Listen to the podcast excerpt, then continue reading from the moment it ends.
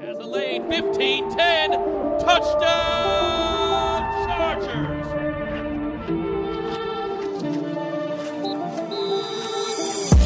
What's up, guys? We're back. Week three of Chargers Weekly alongside Matt Money Smith.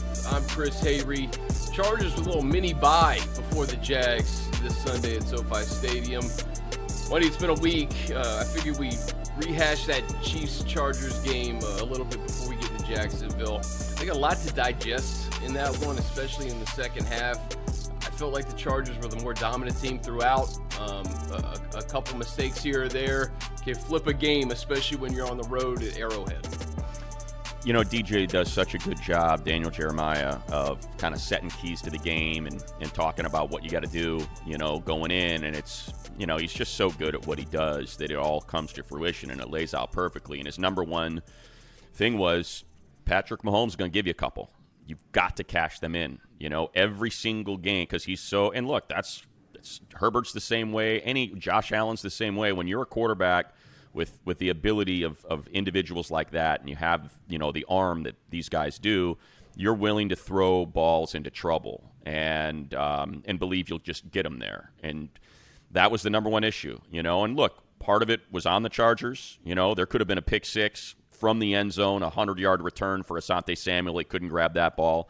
I thought he absolutely made the interception that was overturned just based on the call on the field. The fact that it was called an interception, you could see his Yeah. hand under the ball. That should not have been overturned. Um, and then just the egregious flag. And I don't know if it was the back judge or who it was that threw it, but shame on them um, on uh, Bryce when Valdes-Scantling just kind of tossed him aside when he absolutely had a right to that path as as Valdes-Scantling was cut, cutting back the opposite way on that Nas Adderley interception. So, you know, you got to cash those in. There was another one I can't remember. There was a fourth one that should have been picked, and I can't remember if it was another Asante or what it was. But you know, those have to be cashed in. Um, that's to me, that's the number one issue from that game is they got pressure. Mahomes was uncomfortable. The interceptions were there to be to be had, and they weren't able to get them. You know, and, and that's the difference in the game. You know, and when Justin finally made one available to the Chiefs, they cashed it in for six. So, but but I'm with you. They were the dominant team. They they moved the ball rather easily. I thought the Chiefs struggled to move the ball. You know, you had the one, and I guess my other issue, just to kind of finish up my bitch session, whenever the Chargers play the Chiefs, is no team holds more. There there is no team in the NFL that holds more on the line than the Chiefs. Creed Humphrey holds on every single snap. And I don't know if it's the way Andy Heck coaches O line, and it's just like whatever. They're not going to throw flags on every play, so just hold. But like the Derwin face mask, he makes that tackle if Travis Kelce doesn't have his freaking fist in his jersey and is yanking him back two yards to the left. So that's it's it happens every year. Every year they play the Chiefs. I, I watch the film and I'm like, my God, can you get a freaking holding flag on this O line? And it just never happens. So like to me, those are the issues. And and then obviously, just to kind of wrap it up, Chris, the the problem with you know what what the hell are, are you doing with that snap that led to the pick six? I mean, if Gerald Everett's trying to get off the field, somehow someone has to communicate. The speaker is on with Herbert. Hey, hold on. You know, just slow it. I know you like the mismatch. You like where Everett is, and, and Watson's small, and that's an easy completion for a touchdown. But let's just reset. He ain't ready. You know, and it's either that or if you're Everett, suck it up, dude. You, you need five. We need five seconds from you. You can give us five more seconds. Um, so I, it's one of those two things, uh, and that's the game, you know, and that's that's ultimately the game. And I'm with you. I thought they were the better team, and it's it's tough to let wins like that turn into losses. But um, a lot of good to come out of that. Feel great about Brandon Staley's defense and the scheme that he designed against Patrick Mahomes. Uh, it's just execution needed to be better. Yeah, they they nearly pitched a shutout. If it wasn't for the Bryce Callahan penalty money in the first half, it, it was a shutout of Patrick Mahomes in, in that first half. I mean, and they they were they were the dominant team for the first few quarters, and it it, it reminded me in just the way it was starting to play out, like the the second Chiefs game last year, where Chargers got got after him a little bit in the first half and and, and continued it, and then all of a sudden here come the Chiefs. Um, and I know it, it, it, it was a different game, but I, at first I thought the turning point was the Asante Samuel interception. I'm like, all right, this is the turning point of the entire game. No, no, no. It, it was the, the Gerald Everett uh, miscommunication, which Brandon Staley put on himself uh, on, on, Wednesday and said he's got to take the accountability for that. And, um, you know, you, you could debate how that shook out. First and goal from the three, though, with, with 10 minutes left. I know you're going up tempo. Um, I think there's a myriad of factors there that, that, that played into kind of how that shook out. Yeah. I mean, I get uh, it. Look, Herbert saw the mismatch. He just he saw a mismatch. Yeah. He's like, "Let's go. I, I, see it. Let's go get it. Let's cash it in." At the same time, you know, he you uh, awareness. You know, awareness of your surroundings. You've got first and goal. You've had your way with this team. You know, just. But again, it, it's I hate putting it on players because you know, look, Gerald Everett made a great play the play before. He's carrying two awesome. guys for ten yards. Awesome. Yeah, so I mean, I get it, dude. You're carrying two 215 pound guys for, for freaking 30 feet. Okay, you're entitled to be tired. You know, it's a heck of a play by Everett.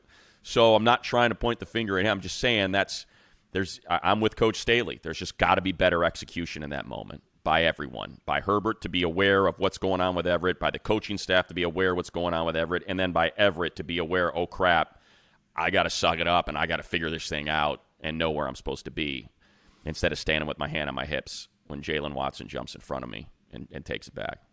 Money, our guest is he's chomping. He's here and he's right nodding he's, and he's, he's ready. our comments. He's listen. This is like the Kentucky Derby. He's gonna come out the gates right now. He's scratching his fire. beard. Yeah, he's ready to go. He's typing. It's like he's doing everything Popper. he can. To, he's like, I want in. I want in on this. Don't take all my points. I want in. Daniel Popper, the Athletic. I'm not even gonna. I'm not even gonna ask him a question. I'm just gonna go silent and, and let you have a two minute opening statement. How yeah. about that? Popper? All right. So, yeah, go silent count. So here's my biggest take, and this is this is my issue with how like the response to this game. Thursday night game, week two against the team that has been the best team in the AFC for half a decade. You go in there, you play outstanding defense, you give yourself a chance to win. You lose, obviously, with some missed opportunities. You guys were talking about the dropped interceptions, Justin's interception, the pick six at the end there.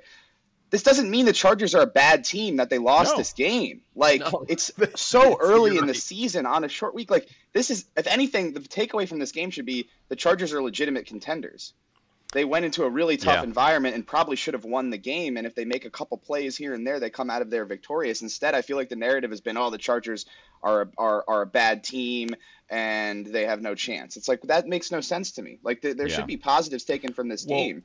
Eh, I'll tell you, Popper. You know, I do power rankings with with Kay on her new show on, on FanDuel, and I had the Chargers ahead of the Chiefs, and of course, I took a ton of incoming, and it felt great. And granted, maybe he has some bias too, but Danny Woodhead was on, and he's like the Chargers were the better team. He's like, yeah. you know, there's you know that that's that's certainly my takeaway is this defense, you know, the signings in the offseason, the trades they made, uh, just the growth and the, and the comfortability inside the defense. Yeah, that they got it. Brandon Staley went into that game with a scheme and with a plan that took care of that Chiefs offense. The whole narrative of they don't miss Tyreek Hill at all coming out of that first week because Arizona decided to blitz him 53% of the time was gone. It was, yeah. oh, yeah, without Tyreek Hill, Chargers are not afraid of this team. They're, they're comfortable in their two high shell, and good luck. You know, you can pick yourself down. And I thought it, I thought the first two drives played out exactly how Staley would have drawn it up. Like, you know what? We're just going to keep everything in front of us.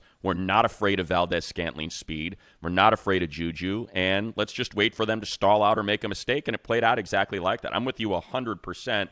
I just think in a, I just think the Chiefs are so good, um, are still a very good team, and the AFC is so competitive that it's just hard to let a loss that should, you know, that, that you think looked like a win get away, and now you got to go to Buffalo for the championship game or something. You know, I think you just yeah. that, that's that's all my takeaway is. It's it's you know I think it's going to be such a perilous path to the Super Bowl that any advantage you can get, you, you really got to grasp and, and make sure you you not let slip away. And Pop, yeah. before, before you before you get going again, so they deferred, right? Staley wanted his defense out there to start the game, and to Money's point, they they delivered. They they did exactly what he thought they were going to do. Uh, we were in in the press box together, and you, you, see Twitter, fourth down, what's Brandon Staley doing? What's Brandon Staley doing? We talked about it all offseason. Brandon Staley has much more confidence in his 2022 defense.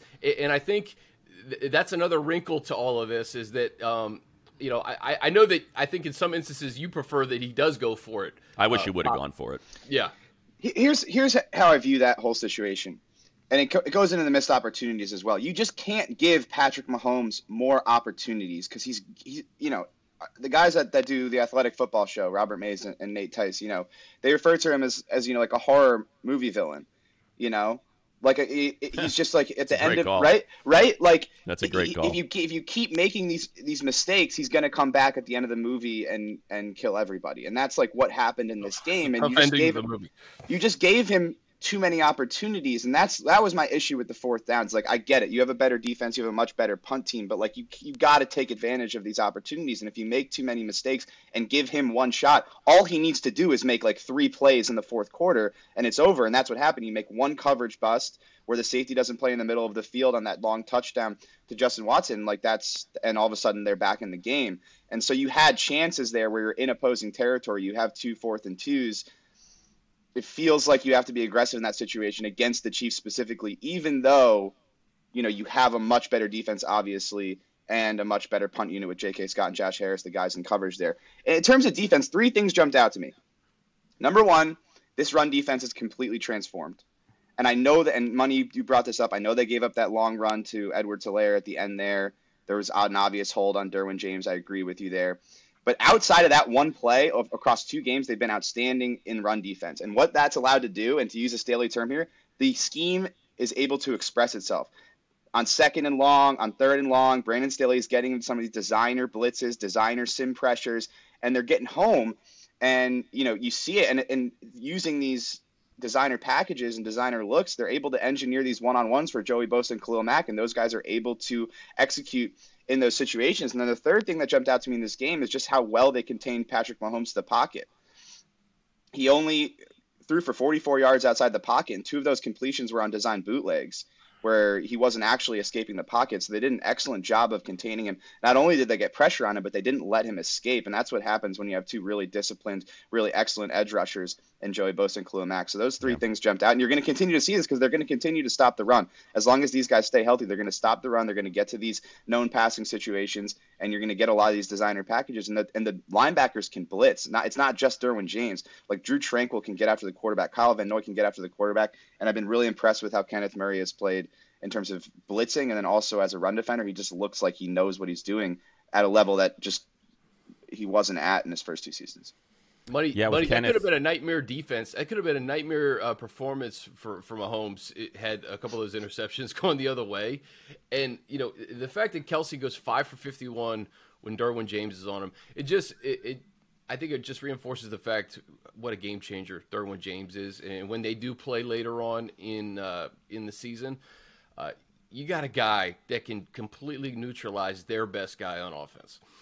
Yeah, I think you know I, I like the word you use there, Popper express. You know, express itself, and I think you know when you bring up Kenneth Murray, he does look like a completely different player than we've seen the first two seasons, and I think part of that is you know it's taken him a while to figure out what's the best way to use Kenneth Murray. You know, they Anthony Lynn and his staff wanted him to be a middle and the captain of the defense. That's not Kenneth Murray. You Yeah. know, and then last year they're like, well, let's try him at edge, and again, that's not quite where he belongs. You know, Kenneth is see, go, you know, use that athleticism and you see it. And not to mention just the energy. He's got great energy on the field. You know, he's he's not like not quite like a Derwin, but he makes splash plays. He you hear the pop of the pads when he arrives feel him. and You attacks. feel him. Feel, exactly. And I think that's what's you know, and, and then to Tranquill, it's funny, they're almost like the perfect combination where Tranquill he just he is so good at seeing things before they happen. That split second before they he always picks the right run fit. He knows exactly when he's crashing instead of dropping out and gets that tackle for loss or when he gets the interception and he drops back and he senses he can bait the quarterback, you know, bait Derek Carr into that throw. Like Yep. they're just a perfect pair. Um, and I, I didn't think I was going to feel that way. I thought I would, you know, want to see, and this is nothing against Van Noy, who's, who's, you know, been solid as well. But man, I love seeing Tranquill and Kenneth out there together. It seems like they really complement each other well, um, playing at that next level. And just kind of speaking to your point, I think one of the things last year was because Drue is such a cerebral player, he was trying to figure out, okay, who do I have to cover for? Like, who, who is going to let me down on this run play? And now he's out of position and he can't quite execute the way he's supposed to because he's covering up for the mistakes of the guys that are in front of him. Now, I feel like he's just cut loose and he can do what he does best. And I think we've seen that. You know, he's probably the the one person that I talked about uh, you know that we talk about a lot coming in like oh we're waiting for the Drue Tranquill season yeah. and I think we're seeing that and it's exciting to see it because we know how good of a player he can be and I think like you said you know be, when the scheme's allowed to express itself I think Drue's a big part of that expression yeah, and, and just one more thing to add here. Like linebackers have to, and you sort of hit on this point, Money. Linebackers have to trust that these defensive linemen are going to be fitting in the right spots in order to go to the right place and then eh, eh, successfully execute their fits. And last season, when your zero technique is getting blown six yards hmm. back off the ball, the linebacker is going to have no idea where to go. They're going to fit in the wrong gap, and there's a huge hole because the front isn't maintaining the line of scrimmage. And so it looks bad on the linebackers, and everyone's criticizing the linebackers, but it all starts with maintaining the line of scrimmage and being physical at the point of attack. And that's what you're getting from these guys. And it's not just Sebastian Joseph Day, it's Austin Johnson. It's Otito Ogbonnia who's lining up in the zero technique and taking on double teams and not getting moved. And like sometimes it doesn't look pretty. He's a rookie, right? It's not like the technique isn't beautiful, but he's a big guy and he's hard yeah. to move. And all of a sudden, when that zero technique is taking on that double team from the center and the guard and not getting moved, the linebackers can see it. They can hit their gaps and they can make plays and shoot through holes, make tackles for loss, or at least contain them to two, three yard gains. And that's what you're seeing in this run game right now. And I think that's why you're seeing Drue Tranquill and Kenneth Murray play so well. Yeah, let's let's push it forward to Jacksonville, guys, because we we've hit Kansas City, and I think there's some disappointment that they didn't win that game. But you you, you turn the page to, to the Jaguars, and I don't think many people expected them to pitch a shutout against the Colts. And I, I know the Colts, and a lot of people on Twitter are like, well, it's the Colts. I'm like, well, hey, you know, we, we picked the Colts to be a playoff team this year, a couple weeks ago, right? It, it, Matt Ryan. And they still might be. They still could be. And they, they've started slow the, the last few years under Frank Reich. But uh, I know their wide receivers look a little bit different than the Chargers. Uh, I know Matt Ryan, a little bit older than Justin Herbert. Uh, but the fact that you pitch a shutout. Uh, you get to Matt Ryan five times, three interceptions. They were the dominant team from start to finish. Um, that offense is better with Doug Pederson uh, calling plays and, and, Trevor Lawrence in year two. Um, they have weapons that they didn't have last year. Everyone laughed at Christian Kirk and uh, Zay Jones, and those guys seem to be doing just fine. Evan Engram, and they have a running game with with, uh, with, with Robinson and ETN. So uh, it's a it's a more of a complete Jags team than we've seen in the past. And money, I'll, I'll start with you. This mm-hmm. isn't a game that uh, I think Chargers fans are just going to assume that hey, you're going to win, go to two and one, and then go to Houston. I mean, this is going to be a tough matchup. Yeah, so there's a lot there. I guess I'll uh, I guess I'll start. What do I want to do? I guess I'll start with defense. I'll, I'll start with the defense and just so much attention played on Travon Walker because, you know, I don't want to say it was a controversial number one pick, but, you know, it was a debate. It's like, you really, you're going to take this guy just on upside without production at Georgia because you like the measurables uh, over Aidan Hutchinson, who, of course, had three sacks last week, and all that production at Michigan was the heartbeat of that program, you know, finally knocking off Ohio State and, and getting into the playoff. So I think a lot of people are paying attention, and the Jags are getting validation for taking Walker because he's a problem. He's quick, he's strong, his levers are incredibly long, and if he gets his hands on you, it's a problem. Um, but what I came out of that game with is you forget about Josh Allen and how freaking good he is and how fast he is because he wrecked the Colts line, whether it was the left or the right side. And the other name that no one's mentioning is uh, Fatukasi, who is he was upfield on nearly every snap. If they were given help on the outside to Walker and Allen, Fatukasi was right in Matt Ryan's lap. Now, the Colts' offensive line is banged up. It's a mess. So I, I don't think the Chargers are going to have that big of an issue. Um, it was definitely there against the the Commanders as well, but I think and and just quickly to kind of wrap up what I took away, you know, and watching, I watched all their pressures, um, and that's Devin Lloyd is also being overlooked. He's he's big, he's fast, he's physical. Um, not saying he's Fred Warner. I'm just saying he looks like Fred. Like that's the kind of linebacker that he looks like. He's big enough to stick you, but he's also fast enough to cover. Um, we talked about him real, as a first round prospect in the, yeah. during the during the lead up.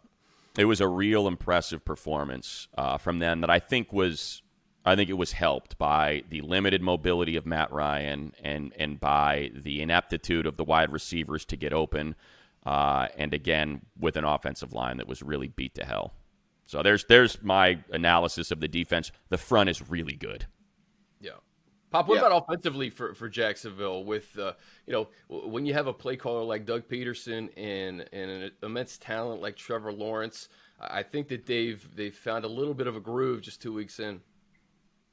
Yeah, hundred percent. I mean, I think you're seeing what happens when you have an actual adult coaching the football team. You know, like you have obviously a ton of talent there. You know, Trevor Lawrence was the number one overall pick for a reason, and I think a lot of people, you know, made fun of this Christian Kirk deal, obviously in the moment, but they're using him really creatively. He caught a touchdown out of the backfield against the Colts. And listen, like I used to cover the Jaguars, and the reality is they have to overpay for free agents to get people down there. Right. Like that's just the reality of it. They overpaid for Rayshawn. I love Rayshawn Jenkins. I think he's a great player, but they overpaid for him. Shaquill Griffin, you know, overpaid for him. Christian Kirk overpaid for him. But they're still talented players. Just because they're overpaid doesn't mean they're bad, right? And so that's kind of has to be the approach from Jacksonville. They've done it to get some legitimate NFL players in there. They're supplementing it with young players, and you know, this is the year for Trevor Lawrence to really take a next step with it with a legitimate, you know, NFL play caller there and Doug Pederson. I think you're seeing some creative stuff from them. You mentioned the run game. You know, I think it's going to come down to can they get pressure on him? Can they rattle him? Because I don't think these tackles are very good. You know, I think Cam Robinson's overrated. Jawaan Taylor, obviously a former high draft pick, but you know, I think there's a there's a, weakness you can expose there with these edge rushers, and if they can get pressure on Trevor Lawrence, that obviously changes everything. And you know, I know it's a little bit of a simple answer, but like that's really where it starts. Is like, can you get pressure from these edge rushers against those tackles? Because I feel like they have a mismatch there. No, that's a great point, Pop, because it's something, and we were talking about it before we got on. I, I feel like I have to preface this with the, the statement because, look, Gus is one of the best guys you'll ever meet in football. He'll talk to you about football no matter who you are for hours. Everybody loves him. He could not have had a worse game plan against the Jags with that Colts D. When he was playing single high, rushing four, they didn't get home. They were t- Doug Pederson was scheming up pre-snap motion, those three buys, getting the inside receiver stuck on a linebacker, and it was just layups for Trevor Lawrence. You go back to the Washington game, or you go back to the ten percent of snaps where he was, you know, playing two high man press, and Lawrence struggled. You know, he struggled against Washington. There's like I watched every single one of his attempts, and I would say probably five or six turnover worthy plays in there. When he got hit. you can heat him up. When you heat him up, the ball sails, it's offline, and there are interceptions and turnovers out there to be had.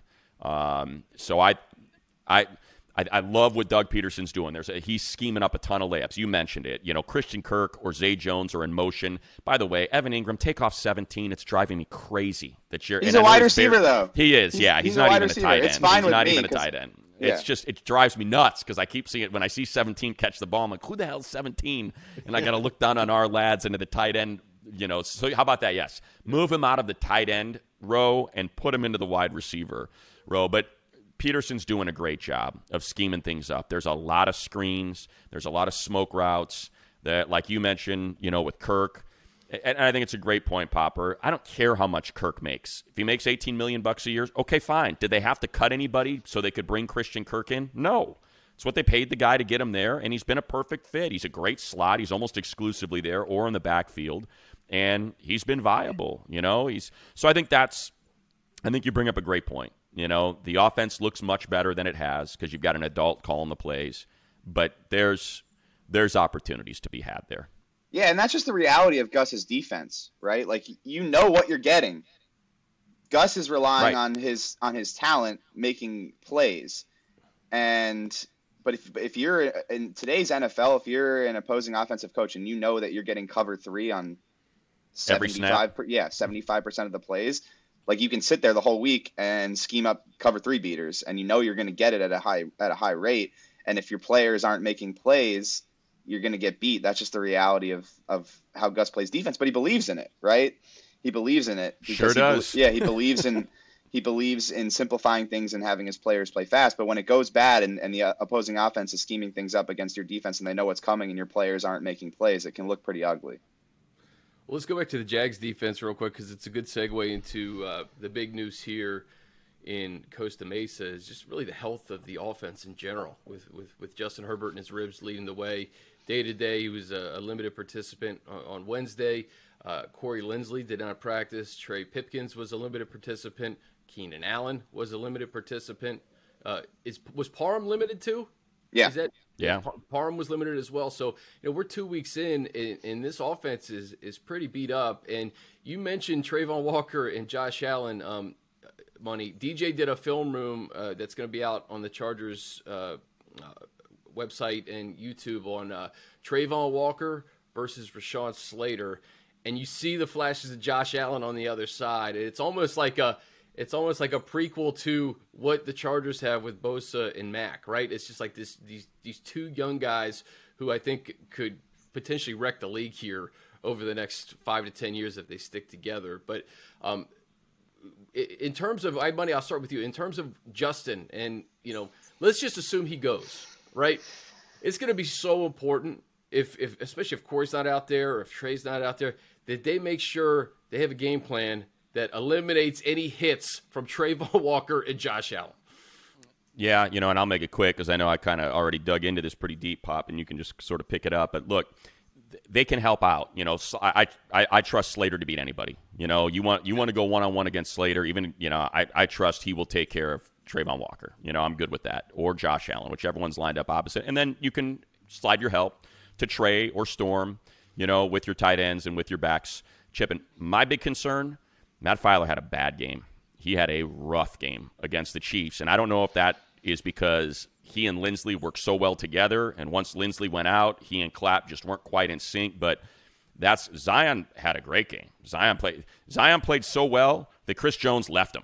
He was mm-hmm. like, "No, nah, I'm not doing that anymore," and he hopped over to Feiler. I mean, that's what happened. And then all of a sudden, you found Chris Jones in the backfield seemingly every other snap. So that's why I brought up Fatukasi because I think that's that's the one I'm kind. He and Arden Key is kind of kicking inside a little bit. They're running a lot of stunts and a lot of plays on the inside, and that's what really affected Matt Ryan. So that pop is almost where my concern is. Is just like what happened with Feiler in that game. If Linsley doesn't go, can that be figured out? And how much of that was a product of Linsley going out and Clapp and Feiler just not being on the same page? Yeah, it's a great point. I'm, I'm not putting the red flag up yet on, on Matt Feiler. I'll put an orange flag up, maybe a yellow flag. I mean, Chris Jones is is what's orange? Yeah. What is orange? Like, hey, we're, we're getting close. Yeah, like like I mean, Chris DefCon Jones three.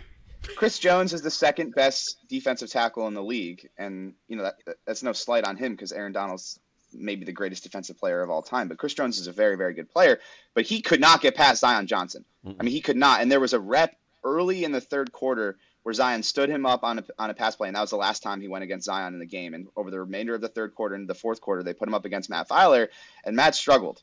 Um, and I didn't think he played particularly well in the Raiders game either. So that's why I have a little bit of an orange flag up there. Um, Zion is the real deal. I mean, I talked to Rashawn Slater about Zion yesterday. I'm having more in my notebook on Friday, but like, you know, they, what people are saying is like, obviously he's a rookie. He needs to polish his technique a little bit, but the way he's able to recover with his athleticism and strength is, is already elite. So it's definitely something to monitor with, with Matt Fowler. I think that's a good point, Money. Corey Linsley's injury is huge. Justin Herbert is the most huge. important player on this offense, but Corey Linsley is not too far behind Justin. Like that's how much he means – to this offense, and the protection changed completely when Corey Linsley went out in that second half. And I don't think Will Clapp necessarily played poorly, but go rewatch the tape from the play that Justin got injured on. Mike Danna, defensive end for the Chiefs, is lined up against Zion one on one. Matt Feiler and Will Clapp double team Chris Jones to the left in the passing play. Zion gets beat initially, and Mike Danna runs right up the middle, and Will Clapp has his back turned to him. And I watched that play about a hundred times over the last like three days. And I'm like, if Corey Linsley is in the game, he is such he has such a high level of awareness that he probably senses that he knows Zion is one on one against speedy defensive end on the interior, and he probably peels off and at least gets a little bit of a chip on Mike Danna. Justin Herbert can defend himself and protect himself a little bit more, and maybe we're not dealing with with a Justin Herbert injury. And that you know that's one. The second play that Justin got hurt two plays later, they ran a stunt with where Frank Clark came to the inside again. Will Clapp has his back turned, doesn't really have the awareness, and that's not the stuff that you're going to see because you know everyone's saying okay, Will Clapp came in and did a good job, but those are two plays right there where your starting quarterback gets injured, and you wonder Corey Linsley's in there with his level of awareness, his intelligence. Does that even happen? And that's not even getting into you know making some of these adjustments up front pre-snap, which Corey Linsley does a ton of, which takes a lot of off the plate of Justin Herbert. I know that talking to Austin Ekeler after the game, they said Will Clapp picked it up, but like you're going from arguably the best center in the league to a replacement level player, that changes everything. So that, that's where it starts for me. If Corey Linsley is out of this game, what does that mean in terms of protecting Justin Herbert while he's injured if he does play, and and and you know maintaining their protection against what Money has said is like a fantastic front. Like that is to me the biggest the biggest storyline heading into this game between the Chargers offense and the, and the Jaguars D. And the run game, guys. I mean, 2.5 yards a pop in week one, 3.1 in week two. Uh, I talked to Money about it before we, we went on. They've been able to run on the left side, but the right side's still been a problem. And you know, you know what I think needs to change. I, I, think more carries for Josh Kelley. I mean, he's he's had eight carries this year. He's averaging 5.5 yards a pop. He looked like a different guy in the preseason, and I think he's been running really, really hard. He ran hard in that one drive uh, versus Vegas that set up a touchdown. Um, I think in the second half, and and think every time he touches the ball, he looks like he's the, the dominant running back too on this team. So um, with an injured quarterback, buddy, I'll start with you. The running game has got to get going, um, but it's a challenge if Corey Linsley doesn't play. Well, you know, this will lead lead us into a different conversation, and I'm going to try to figure out how to word this properly. Um, you, you've got to open things up. You know, the, the, run game is going to excel if you can open things up. And so, like Warren Sharp, his favorite target is Joe Lombardi right now. He has been coming after him, knives out, guns blazing. But when you go back and you watch every one of these attempts, we, we talk about how fast of a processor Justin Herbert has, how quickly he diagnoses. And he, so I think what's happening is, you know, there's there's a saying that in football you can't go broke taking a profit. And, you know, Herbert sees these five yards, these six yards, these seven yards, and he's just throwing these dots and he's moving the ball. But if you give that play an extra second and a half, Guyton's coming open outside. Mike Williams is getting that post and it's flashing open over the middle. But I get it. Like Herbert sees an open man and he's like, okay, there's seven yards. I'm taking it. There's five yards. I'm taking it. But I feel like it's come at the expense of some of our shot plays. And so I think what's happened is defenses through these first two games look that's that's what the film tells you to do you know they're creeping up and so i think they're able to slow the run game down because they are not as afraid of herbert's arm in these shot plays that they're closer to the line of scrimmage so like to me you got to get more shot plays you have got to push this ball downfield get to that intermediate range more because there's just so many quick outs, curls, sticks, and and I just I'd like to see some more shots just to get things open. So they have to honor play action. So now the run game can breathe. Um, and I just feel like it's not just the lack of ability to block on the right side, which has been an issue, but it's also the defenders are there. They're loading up the box because they're just until I think until they get burned, they're content to to say, all right, well, we sure as heck don't want to deal with Herbert's freaking hose 40 yards down the field. If he's willing to give us these seven yards, we'll take it. You know, much like the Chargers did to Mahomes all game long. Papa, was it you that asked about Guyton in the presser? Uh, yeah, Monday? yeah. snap count, yeah. Yeah, they got to get him on the field more. Listen, I, I, think Money brings up a really good point. Some of it is the offensive scheme. Like they run stick a lot. They a lot of these plays, if you watch the all 22, there isn't a deep option. It's a lot of shorter developing routes. Some of it is how defenses are playing them. They know what Justin Herbert has, and they're they're putting a roof over the coverage. Um, but some of it too is how Justin Herbert is as a quarterback. Like he's not Josh Allen in terms of his mentality like Justin wants to avoid mistakes. He wants to be perfect. Like he's a perfectionist. Right. He does not want to throw interceptions. He does not want to make mistakes, and he always wants to make the best decision. In terms of a processor, he's closer to Drew Brees than he is to Josh Allen. Much closer to Drew Brees than he is to Josh Allen. So some of it is that they have this stuff in the design of the play, but Justin is getting through his read so quickly, and he sees exactly what Money's saying. He sees a check down, he sees a, a, a curl route come open five yards, and he hits that, and he's getting past the deeper developing route quickly because he's such a fast processor and, be, and because of how he operates. And then the fourth component is protection. Like if you break down the numbers in the first half, Justin Herbert's everyone loves to talk about air yards per attempt, right? His air yards per attempt in the first half when Corey Linsley was in there was 8.18 yards. That's really damn good. Much higher than what Patrick Mahomes was in the first half. In the second half, it dropped to 3.1 yards. You know, and some it's all of this stuff together, but some of it too is the protection and also how much Justin Herbert trusts his protection when Corey Linsley isn't in there. And so I feel like we have these conversations about air yards and pushing the ball downfield, and it ends up you know being targeted directly at the play caller when there are nine million different components Right. that factor into whether you're whether or not you're getting the ball downfield and some of it is how the quarterback processes and what he is as a quarterback from a mental perspective and that's a guy who's always trying to make the right decision What about the running game? With with Ekeler averaging 2.7 yards a pop the first two games, and um, that's such a big component to, to Money said opening things up. If, if you Yeah. have the running game going, I think your playbook looks a little bit different, Popper. Yeah, I mean, get Josh Kelley the ball more. Like it's pretty obvious to me. I, I understand that Sony Michel is a much better pass protector. You trust him more on those third downs and, and picking up blitzes and that sort of thing. But the way Josh Kelley has run in these outside zones, I mean, he's he's executing it to perfection. They're running him in these outside zones. He's making putting his foot in his ground and he's cutting up field and he's running with decisiveness and explosiveness on these plays. And when a guy's averaging 5.5 yards per carry and he's showing that on tape, I understand that he might be a little bit of a liability in pass, pass protection compared to Sony Michel, but he's being productive in the running game and it's really providing the only production in the running game. And I just, I don't want to. I'm gonna I'm gonna use a money phrase here. I want to make sure I phrase this correctly. Austin Ekeler, yeah, Austin Ekeler is still an elite running back, and he's going to put up numbers this season. But through two games, he has not looked like the same player to me.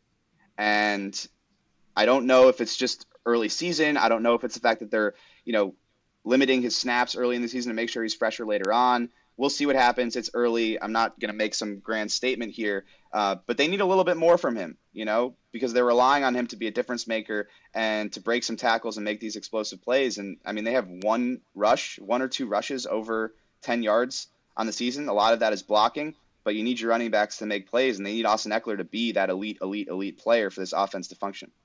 Yeah, I think th- th- you hit it there, Popper. I don't think there is any question that this team is like, we want Austin Ekeler for the back half of the season and the playoffs. We cannot afford to run him into the ground uh, and have him break down like he has, you know, repeatedly because you ask so much of him and because he refuses to go down on first contact. Look, there were some great plays that Ekeler made in the Chiefs game. You know, the spin where he got the the screen or the the flat you know, throw five yards behind the line of scrimmage look dead to rights, and he turns it into a 15 yard gain. Those plays Yeah. are still there. He's still got that juice and that burst. Um, I think they were. I think part of Austin's yards per carry issue is they repeatedly were running him to the right before they finally threw in the towel, you know, and said, "All right, we wanted, the, you know, we can't make fetch happen, so let's just go back to running left, and it is what it is." So I, I think that's part and parcel of why that thing's two seven because there were so many carries run to the right where Trey's just getting shoved off his block and the tackles being made. So um, that's look, it's something they're going to have to figure out. You can't just keep running one way because uh, ultimately teams are going to make that adjustment and make it a lot harder on you. I'm with you on Josh. I think with Josh, I think it's just making sure it's the right run call. I like I think Josh, if he's got the lane in front of him, he'll see it, he explodes, he attacks it with physicality. Where we've seen Josh get into trouble is when he's got to start stretching and deciding. It seems like he tends to make the wrong decision when those runs become available to him. So I think in terms of the, you've got to dial those up. You know, he's bigger, he's stronger, he's physical, he's bringing contact to defenders and get, you know, falling forward for those extra two or three yards. So I think dial those up. Get physical. You know, ask your line to blow guys a yard back so you can pick up four yards with Josh Kelley. I got no problem with that at all. But to me, I think it goes to your point, Chris, and that's, you know, somehow whatever's going on with Ekeler, um, if it's just, you know, drawing it up to the left and getting some of those, because look, for the issues that Matt Feiler has had with pass protection, he's still been solid. When he's asked to run block, he and Slater are a force. And I think you just got to get some more runs behind those two guys, get some production, get a rhythm for Ekeler, and then see if he can carry you. And obviously, guys, we, we focus on what's in front of us in that Chiefs game it, it, without really mentioning the fact that Keenan Allen wasn't out there. Um, first of all, I, I just I want a collection of money's calls of Mike Williams touchdowns at Arrowhead. I mean, like the dude is he's magical in that place. He was unbelievable in that game. He stepped up after having a, a tough game where he was almost non-existent until the, the second half of that that Raiders game. But Keenan Allen's presence on this offense obviously means a great deal. Uh, we haven't really talked about him. If he's back, I think it changes things. And if, if we get that version of Mike Williams popper, look out. Yeah, Mike in contested catch situations in that game against the Chiefs was he was unbelievable. I mean, just posting guys up and and and making outrageous catches, and that's not even including the, the touchdown catches that he had. I mean, he the way he operates in traffic when he's got tight coverage on him. I mean, I can't imagine there are many receivers in the league better than him. But you know, I think with Keenan, where he shows up is in is on money downs. That's like that's what he does. Third and four to six. And like what was that. the problem in the second half? You know, Exactly. a lot of three exactly. and outs in the second half. Exactly, exactly. And so, you know, I think they really are hoping Josh Palmer could could be that guy. And for whatever reason, he and Justin just weren't on the same page in that game. I, I still am kind of scratching my head about what exactly happened there. It just felt like there were some moments where they just weren't on the same page. Um, there was that, you know, little kind of wheel route down the sideline. Justin threw it to his back shoulder. Josh saw that there was no safety help over the top. He's trying to go deep just miscommunications like that. He had a slant where he was open. The ball's a little bit behind him. Um, it just didn't come to fruition there. But you don't really worry about that with Justin Herbert and Keenan Allen because they're just so on the same page at all times, particularly in those big moments. And you know, in football, like football's a funny game. You know, one third and four, or one third and or two third and fours that you don't convert in a game can be the difference. And if Keenan's making those plays, you know, all of a sudden we're having a much different conversation. So that uh, that has to be part of this conversation. I mean, the offense is completely, especially with the way that Joe Lombardi calls the game. You know, having a receiver who can operate in that short area of the field like Keenan Allen is so valuable, and not having him changes everything. So getting him back would be enormous. Yeah, and I think just going to the to put a button on that, going back to the Mike Williams and your Josh Allen comparison, just take the shots. Take the shots. Yeah. A punt is a turnover. A three and out and a punt is a turnover. Just take the shot. Push it downfield. So what if you throw a pick? I think it just speaks to your Josh Allen where, you know, you've just got to you've you've got I'm with you. 50-50s are 90-10s with Mike Williams. He's so tall, he's so good at contesting catches. Just throw it where only he can get it you know, and and take those take more of those shots just to open that up. Um, Yeah. DeAndre Carter's been great. I I, I want to see him out there. more. You know, to me, when Keenan comes back, hey, who's the third receiver? DeAndre Carter. I, I don't care how big he, I don't care how short he is. I don't give a damn. Like the guy runs crisp, precision routes, um, and it is clear. You were talking about, you know, I don't know what's going on with Palmer and Herbert. I know what's going on with Carter and Herbert. He trusts him implicitly. He is willing to, you know, that ball he threw after he gave up on the the third third down play because he couldn't move. You know, that ball that he threw, man, double coverage. He knew exactly where Carter was going to be, how low to throw it. Um, and you know the touchdown he had against the Raiders was ridiculous. Just the the, the, the shoestring catch that he made while running full speed and, and turned backwards into the end zone. So, like to me, for all of the the time we spent on is it Guyton or is it Palmer, it's like you know Carter. what? Give me give me Carter, Keenan, and Mike Williams out there, and I'm feeling pretty darn good.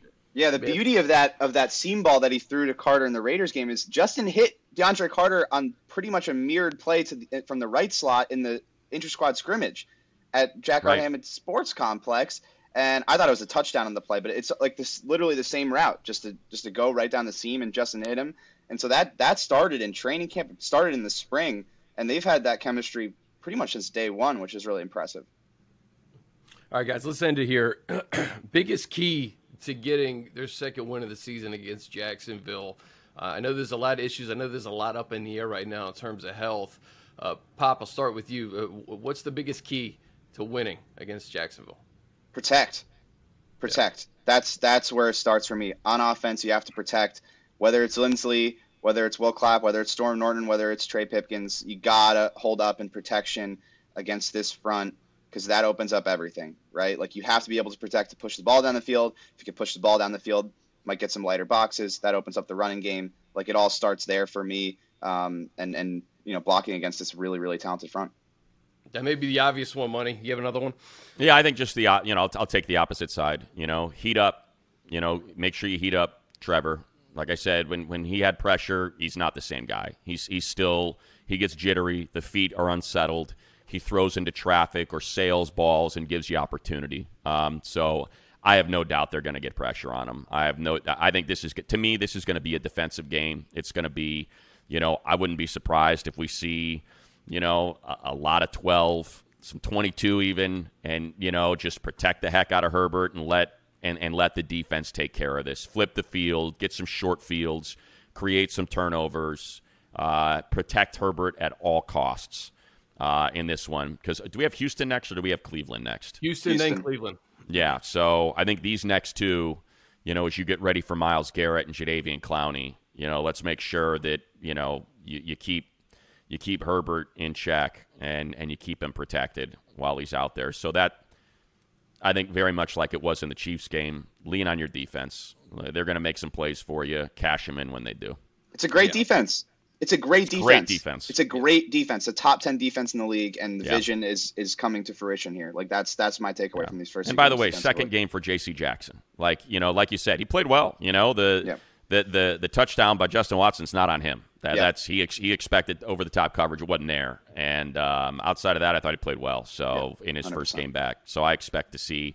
And you know, Callahan, who played very well against Renfrow, is is going to be on Christian Kirk a lot. I would assume. See if he can negate that as well as he's done so far all season long uh, through these two games. So yeah, I'm I'm excited for what I think this defense is going to be able to do to to kind of slow the roll on you know having a grown up calling plays and Trevor Lawrence taking the step kind of thing. I, I'd like to see him make a mess of this game for that offense and have some of those concerns come back.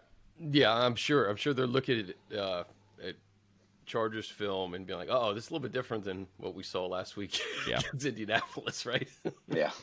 and I just and, and with you know running the football, and I think you you alluded to a popper. If you protect, that kind of leads to to op- hopefully open up some holes and and just opening up the the playbook in general. But I think it starts with Eck getting going, with Kelley getting going, with Shell getting going. Um, you, you got to see five yards of pop at some point. And, and I know with with Linsley potentially being out and Trey potentially being out, that could be a problem. Um, but you know, it, it's got to be frustrating for this coaching staff to see uh, the the lack of production on the ground when that was what you spent all last year trying to figure out as well, right? And you feel like you you you, you figured it out with Kelley and Michel, and we're kind of back to square one there. It doesn't feel that far away to me. Like No. watching the film, it does not feel like it's it's a complete disaster of a running game in terms of the blocking up front. Like No. they're getting push.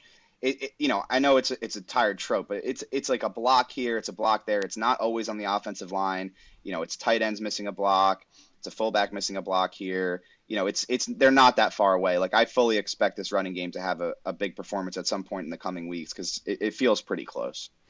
Yeah, and I'm just looking at you know the two games. You got Antonio Gibson that rushed for four and a half per carry. Curtis Samuel got four carries for four and a half per carry. You go to the Colts game and look, Jonathan Taylor's the best running back in football, but you know he's got six yards per carry, so it's there. You know, Yeah. it's it's it's, there, there, to be yeah. had against this front. That's that's more of a pass rushing front than a run stuff in front. That that Indy script look a little different when you get down so much, right? Exactly. You, you can't run the ball uh, the way that you wanted. Yeah, to. he rushed it nine times. They were going for it on fourth. That's the thing is the Colts, like it, it was such it's such a mess of a game when you watch it. You know, they're in goal to go situations three different times, and they're just giving up these like ten yard losses on sacks, and then they're going for it on fourth down because it's the second half. So it's almost it's almost a little deceptive. You know, it, it looks like the Jags defense completely shut down the Colts offense, uh, which for the most part they did, but they did have opportunities in the red zone that that they just blew, just straight up blew on first down, taking a sack for a loss of 12 yards. It's gonna be a fun game. It's gonna be a tough game. Uh, Popper, It is. w- w- we love having you on, buddy. It was fun. Uh, I, I Thanks, appreciate yeah. you just popping in, wait, waiting your turn, and then just hitting it out the gate. That's I'm, that's who I am. I'm a north south runner, just decisive, foot in the ground, and, and get uphill. That's Terrible vision, but great north south. It's all physicality. yeah, yeah. Just like sometimes I go blind when I'm in in, a, in the midst of in the midst of a take storm. But I'll tell you what, I get I get downhill, man. That's right. North and south, baby. Plow people down. Third and one. Don't put in Zander Horvath. Put Daniel Popper. Just go. give me the rock and let me spew takes. All right, for Pop and Muddy, I'm Chris. We'll see you at SoFi on Sunday. Have a good one.